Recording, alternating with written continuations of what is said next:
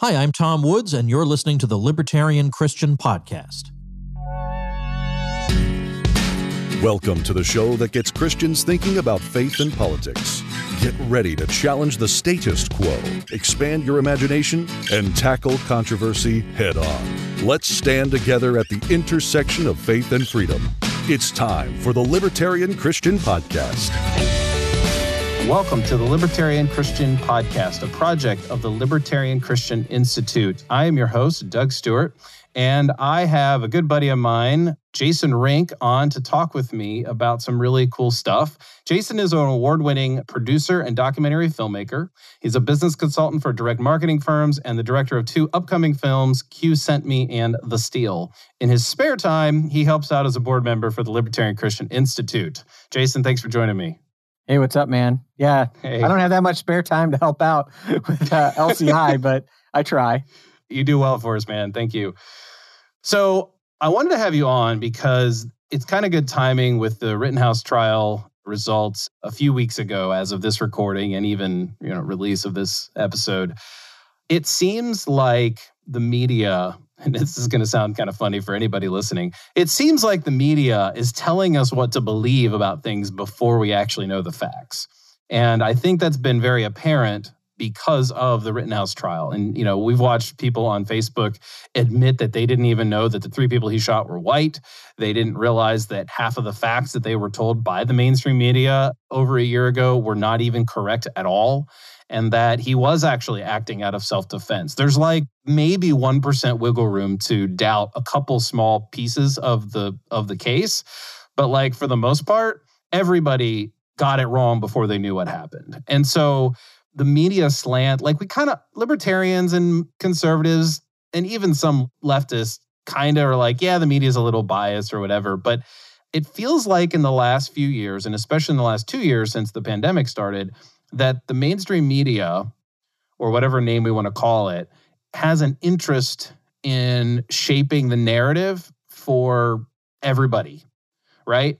And so I want to get your take on what do you think the state of the union, so to speak, is with respect to the media and how it communicates to the average citizen? Yeah, man, this is like a very broad topic, and there's a lot of different, I think, rabbit trails we can go down.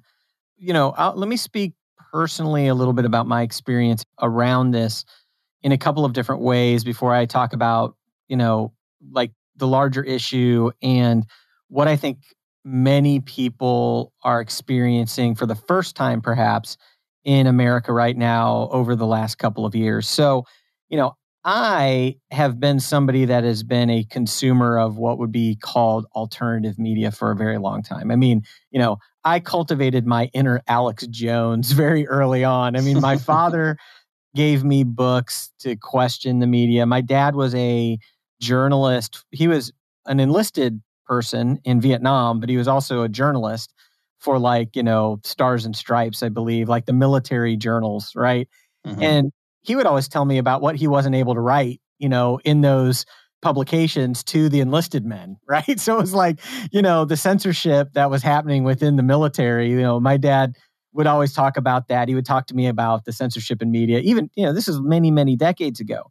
And so I have always had a strong skepticism towards the official story, quote unquote. And I've never been super trustworthy of media. And in fact, even prior to COVID, I've always been somebody who's very been very skeptical of science, frankly, because I always believed that a lot of the money that was funding science was coming from, you know, the government in direct or indirect ways. And so I've got deep skepticism and have for many, many years around the media.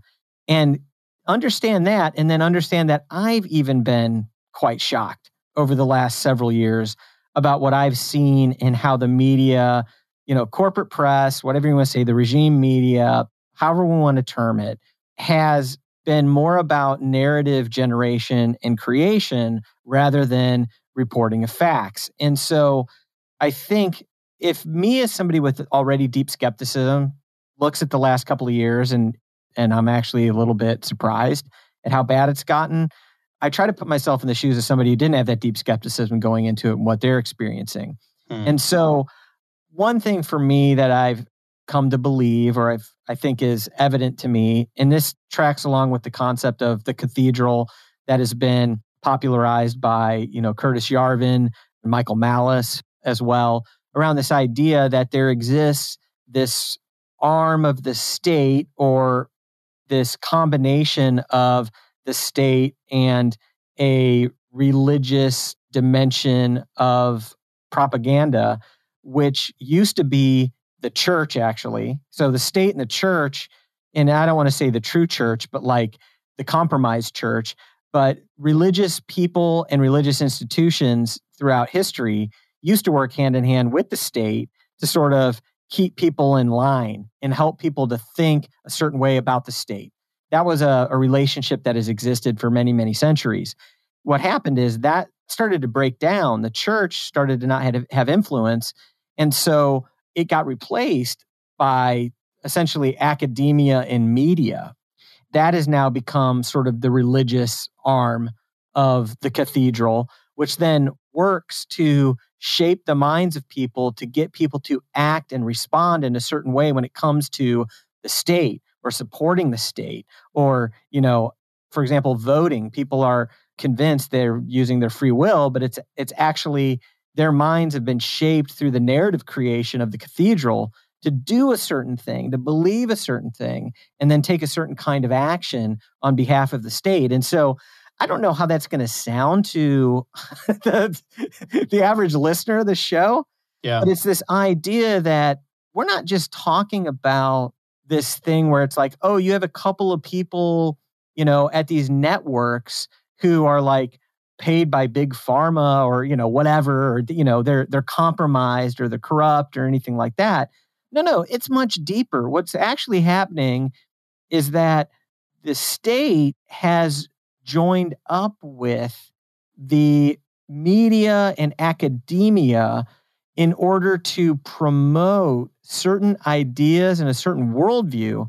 And it's not only promoted, but it's subsidized by the state and then corporate interest in order to do this. And this has been true for a long time but I don't think people have really recognized it. And I think for many Americans, what has happened over the last two to four years is this started to manifest itself more obviously, partially because we have this alternative way of receiving information now called the internet, which has changed the whole game. It's made it much more difficult for the cathedral to shape the minds of people through traditional mechanisms. And so yeah. I, have just kind of ranted a bunch right there. I'd love to open it up and yeah, no. respond or react to what I said. Well, there. to channel my inner Cathy Newman for a second. So you're telling me that this Thanksgiving you were really thankful to Al Gore for inventing the internet.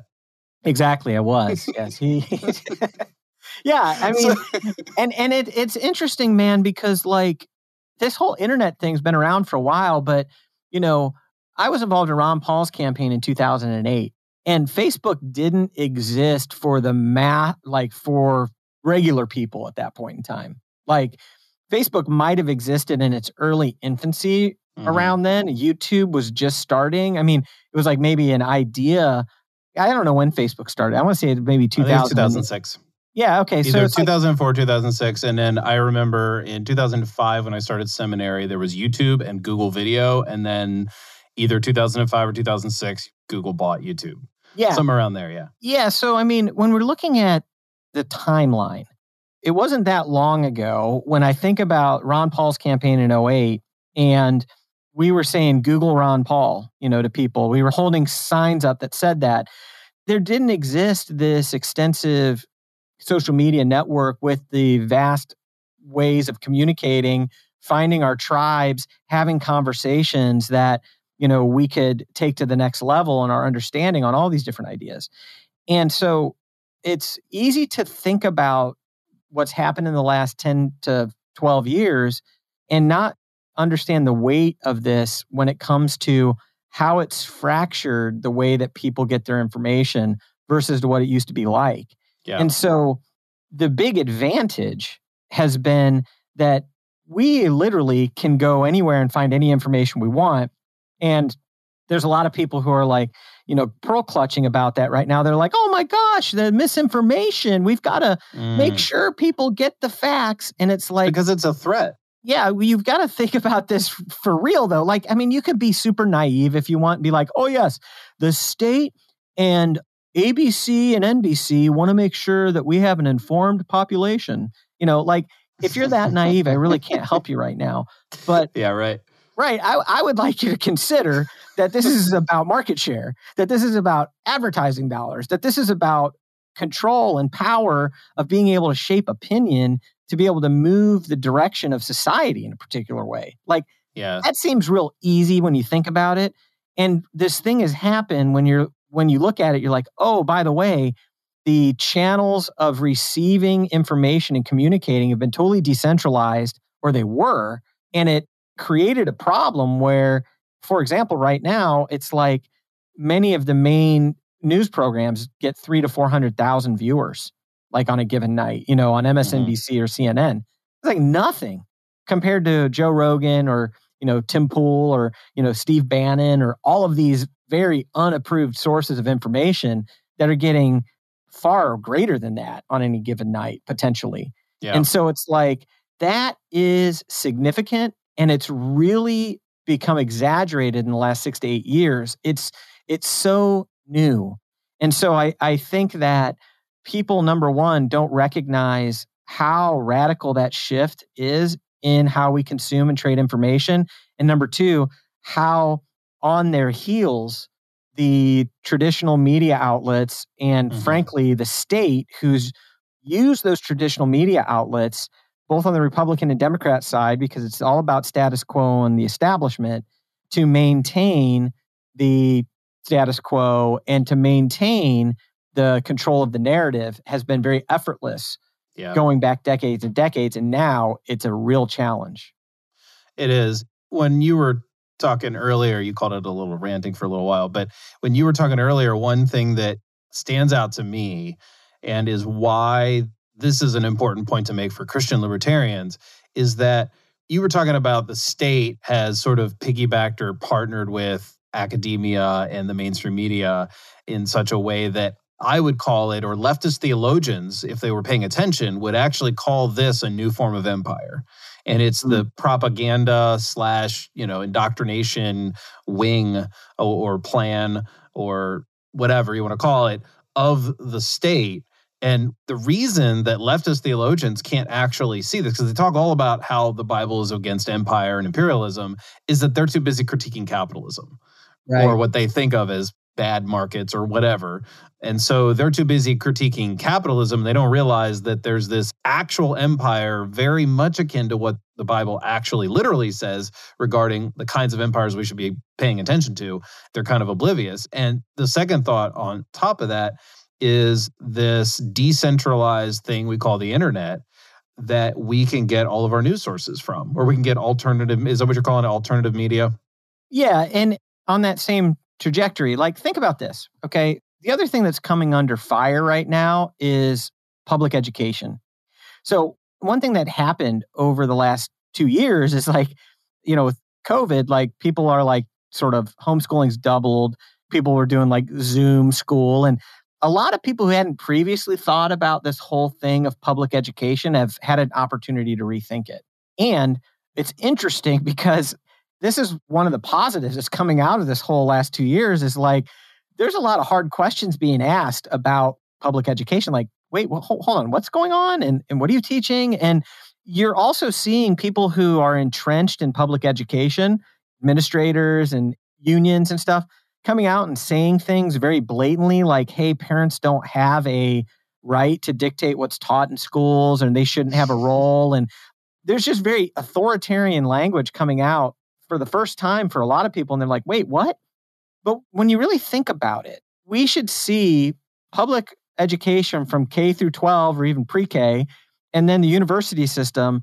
That's like essentially 16 years of indoctrination that if those who desire the state and authoritarianism to be okay and to be maintained, that's 16 years of getting people to be trained in that way of thinking and to have their minds shaped in a particular worldview around their relationship to the state, their relationship to social welfare, their relationship to war, all these other aspects, okay?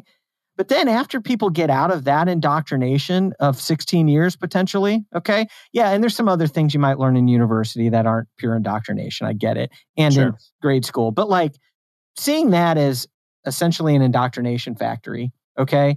Then people get out and they're adults and they're like, "Oh, how do we keep them in line? How do we keep them thinking the right things?" Well, that used to be through these mainstream channels of news and information and the New York Times and all these things that are very, you know, hey, these are the official, um, respectable places to get.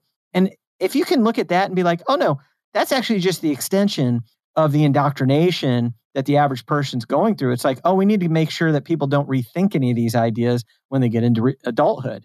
Well, that's breaking down now, yeah. and with the internet and alternative media. And I would say the real win will be when public education is broken down to where people are, you know, seceding from that whole situation in droves to be able to start this process earlier of starting to say, wait a minute, this whole state thing is kind of a fiction. Like, whoa, what's going on here? And so I think that what's happened in media is the breakdown of the indoctrination process of adults after they get out of the public education system. And I will just say that for me, when I started to observe what was going on in the Trump presidency, you know, I voted for Gary Johnson in 2016, but when I started to see the way that I saw the mainstream media sort of treating Trump and responding to Trump, it made me start to think that he might be a threat in some capacity to the establishment. Like, I didn't think he was a libertarian.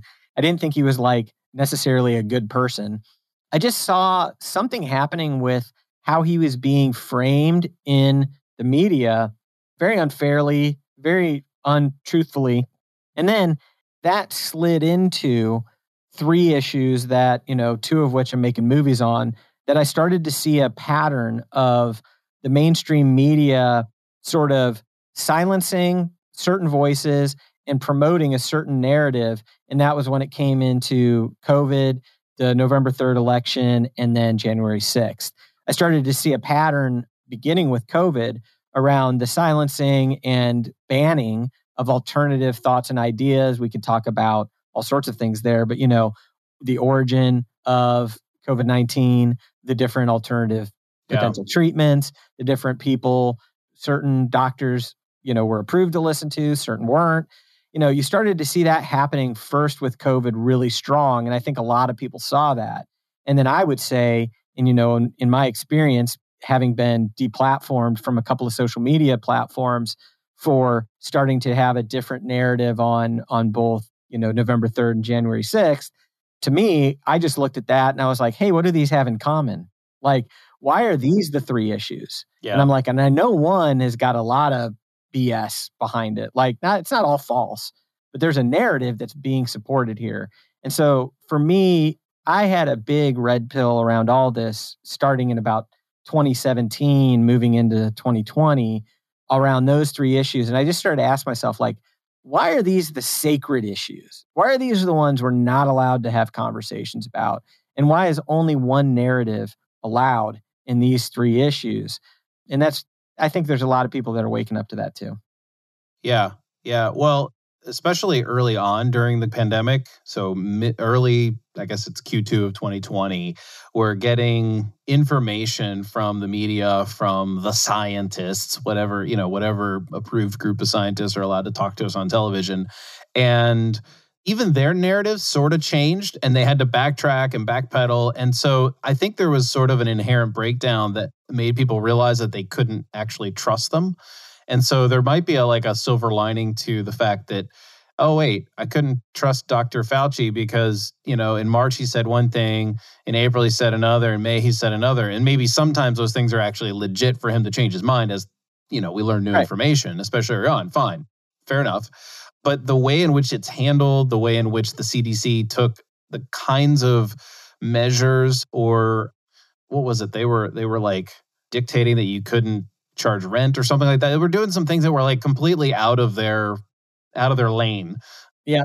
So they're like not staying in their lane. Everybody's getting frustrated. We're not getting straight answers. And then when we finally get sort of like half promises, that's like, oh yeah, by the way, we can't do that. We got another six weeks of staying inside or whatever. Right. Yeah. And people are just starting to be like, well, if that's what's going on, well, what else are they not telling us? Right. And so it almost opened a way for people to do what you and I have been doing for a good number of years, which is being skeptical of the mainstream narrative and at least challenging it and testing it. Right. Yeah. And what I know can happen because it happens when people find libertarianism and they go to like what we call cage stage where you know it's just like everything is anti-state it seems to me that it could be easy for people to jump from oh my gosh i can't trust them to diving headlong into birds aren't real right? Because but if you for those don't know, know what that means because Jason only newly knows that there was this conspiracy that birds aren't real and that they're Yeah. what, what's the what is the conspiracy? Birds are like you know they're actually think made by the government. government drones, and it's like, oh yeah, yeah, and it's like, you know, that's not even that crazy, dude. I mean, like, listen, uh, if you want to talk about birds not being real, but uh no, yeah, yeah, So exactly. how do my the question there behind that before we got sidetracked onto what birds aren't real uh, are is how do you avoid being too far off that in that direction of like I'm just going to believe that the earth is flat and that everything is just, you know, that Bill Gates is implanting microchips in our vaccines and like there's a certain level of like plausibility for some of these things Yeah. and then some things just seem so crazy. And yet just to wrap the question up a little bit, it's not a conspiracy theory anymore to challenge that the virus, that the coronavirus came accidentally. It used Yeah. to be a conspiracy theory. Yeah. Yeah. Well, and I think the real question we're getting into, we're getting into some real human nature stuff here because number one, what we are also seeing is that when we as people get ego invested into a position or an idea, like never underestimate the power of having to be right and how that can prevent and blind us from rethinking a position or something that we have been so adamant about. And I think we're seeing this a lot right now with everything that has to do with COVID. And again, like I'm not going to sit here and tell you what to think about it. I'm just going to say I think there's a lot of people who are really ego invested in a particular thing being true that we continue to get more and more evidence that is showing that certain things may or may not be true. Mm-hmm. So, number one, as an individual, me and you and the people who are listening, we need to be humble about under our understanding of the world, number one, and also not be too prideful to check our own beliefs and positions and shift those. And if what we need to do is humble ourselves in front of other people and say, I know it's hard, I was wrong, you know, about something, like that serves us as much as it serves anybody else Yeah. and it'll free us to be able to recognize when we're in error. So I think that's one of the most the hardest things is to just get to a place where we're willing to accept that we may be wrong about something. And I think that would serve us in a huge way. And I've tried to embrace that as much as possible in my own life. And I still struggle with it as much as anybody else. But I think that that is actually part of the second thing, which is then discernment, which is kind of a, a thing where you are so it's number one check your premises or check your belief system and be like hey is this thing that i believe is it possible that's not accurate? And the second thing is to be like okay i need to be discerning around my my sources. And so this is now where i will maybe differ from some people where i'll say hey listen i'm actually to the place right now where if the state or the mainstream anything that's mainstream or that's endorsed by the Snopes of the world or fact check or whatever, like I almost dismiss anything that they're promoting Mm. as reliable. And I'm not saying I won't come back to that, but for me, I'm actually starting with the things that are being pointed out to me as being wrong or being like unapproved because I actually think that this is even, I wasn't prepared to speak on this biblically, but like, I think there's a lot that we can learn even from the Gospels where you really start looking into the countercultural nature of what Jesus said and preached, the things that he taught, and the beliefs and how that they were challenging to the status quo. And like, you look at that, and I think there's a lesson there. I think there's a, there's a lesson for us as believers and as people who want to have discernment to say, hey, actually, the majority of people are probably wrong about more things than they're right about. And we should just be, we should understand that. Hmm. And we should understand that it's not like we got to throw away every quote unquote approved source, you know, but we should look at the track record and we should look at what are the interests of those different sources. And so when I look at the news right now, one of the things I, I think about when I look at cable news or whatever is that I think about how does CNN survive when they have shows that are getting like a couple of hundred thousand people? Well, the way they survive is because they have sponsors, corporate sponsors that are paying and buying advertising time. And so we could talk about that and be like, well, wait a minute.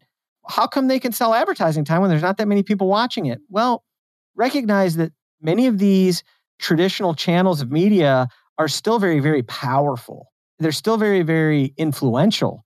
And so then we start looking at who the advertisers are, and, and we you start going down a rabbit hole where you're like, well, what will these networks contradict the interests of their advertisers? It's just a question. Like, yeah, does it make sense for them to?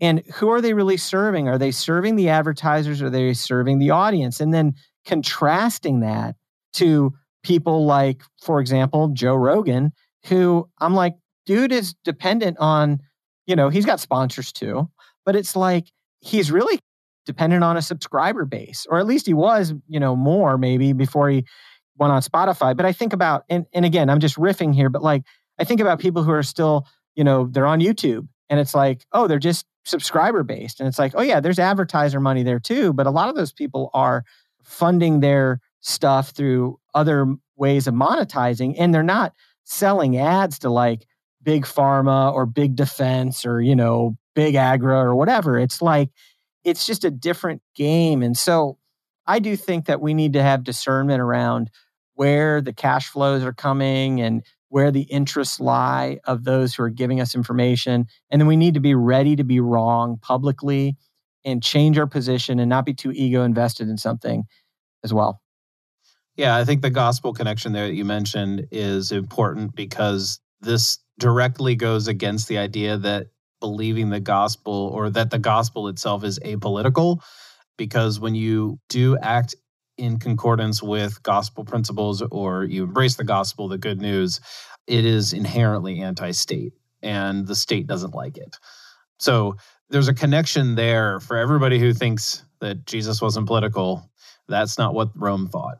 And so to be a Christian, well, for me, as I was kind of learning this, and that principle in and of itself is you're going to mostly hear that from more left leaning or left open theologians and pastors.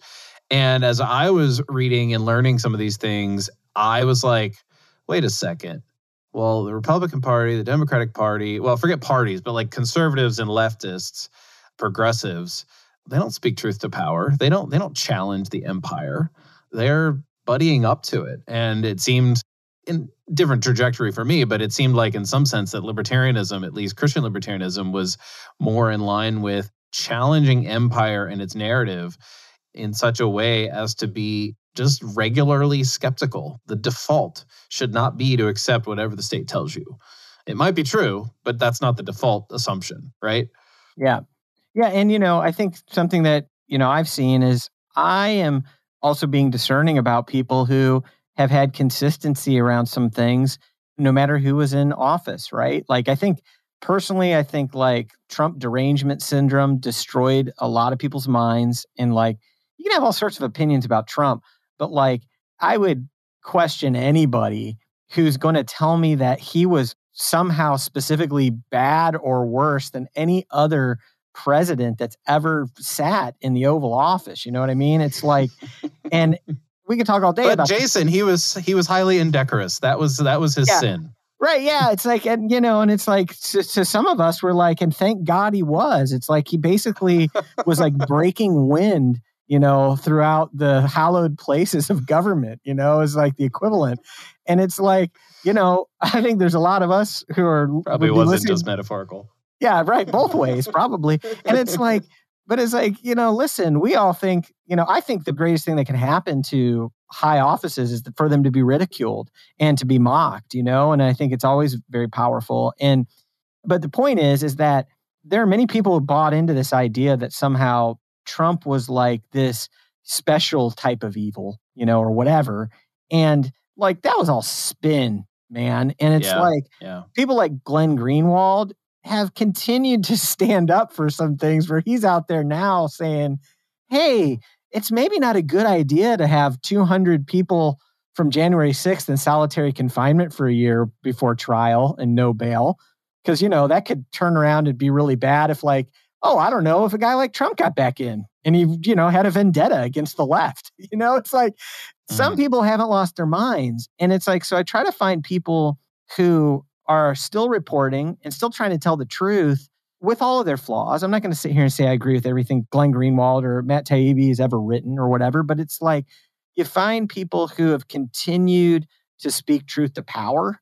And um, that's the other thing is is that Hollywood and big tech and woke corporate and all of that, like they're not speaking truth to power. And in fact, when Trump was in office, one of the reasons why Saturday Night Live wasn't funny and none of the nightly shows were funny is because none of them were speaking truth to power.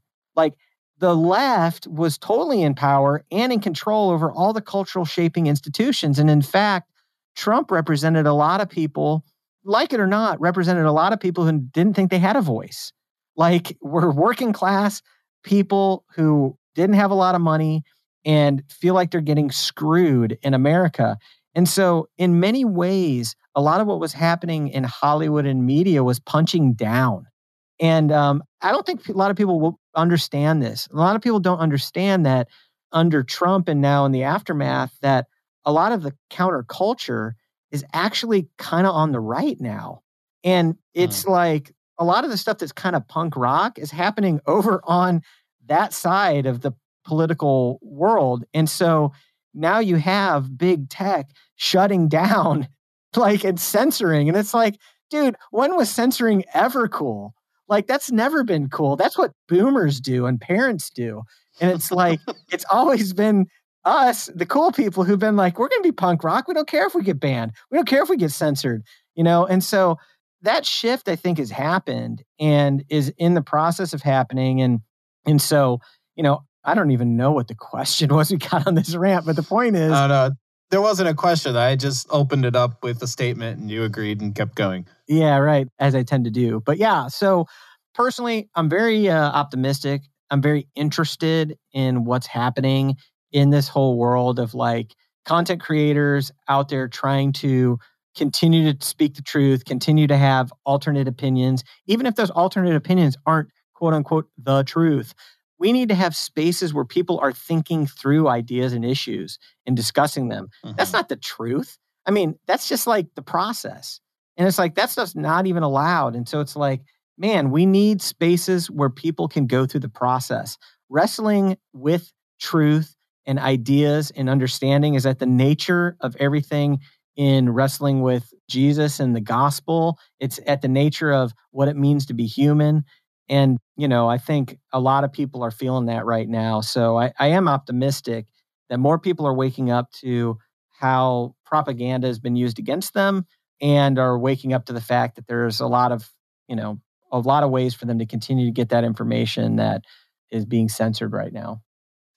Well, Jason, I appreciate you coming on to chat with me about this. The two movies that are documentaries, films, whatever you want to call them, that you are involved with, can you tell us a little bit about them and where can people get interest, like get sign up for when it's out there, when finally you know yeah, Net, Netflix or Hulu buys it from you or something? yeah. It's, it's well, we'll see. But you know, um, the the two movies are related. You know, in November, me and um, my co-director Paul, we hit the road and we basically embedded ourselves with the guys who were leading the election protests after you know November third, and um, so we just kind of followed around the country, just were checking out what was happening, and so we have a film that we're creating about that you know those months and what happened called the Steal at thesteal.com you can find that. And you know again it's a documenting what we found out or discovered while we were on that journey but while we were on that journey we had the opportunity to interview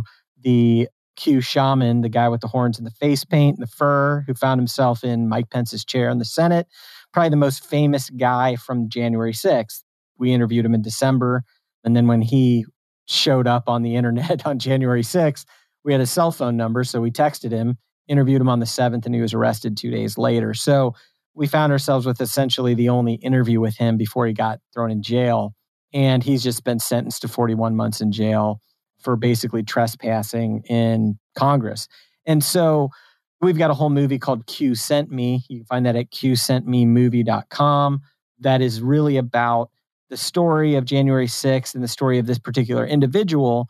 And through the process of telling that story, we're going to highlight some issues that I think are really important for libertarians and anybody to recognize about how January 6th is being weaponized, how the Department of Justice and you know, the legal system is being used to deny due process. And really, we're seeing before us what it looks like for the regime in power to politicize and prosecute their enemies, something that we wouldn't want to see on the right or the left, and something that people like Ron Paul have been warning about for a long time. And we're seeing the domestic war on terror sort of starting and Patriot Act 2.0 and all these things that many of us maybe have seen out in the waiting in the wings or like, oh, this might be possible.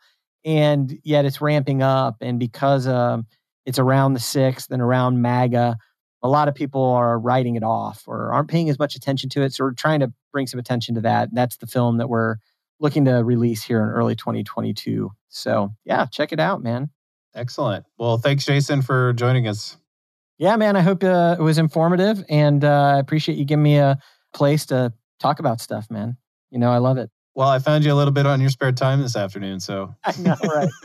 That's what we talk about. All right, brother. All right, thanks, man. Cool, man. Thank you for listening to another episode of the Libertarian Christian Podcast. If you like today's episode, we encourage you to rate us on Apple Podcasts to help expand our audience.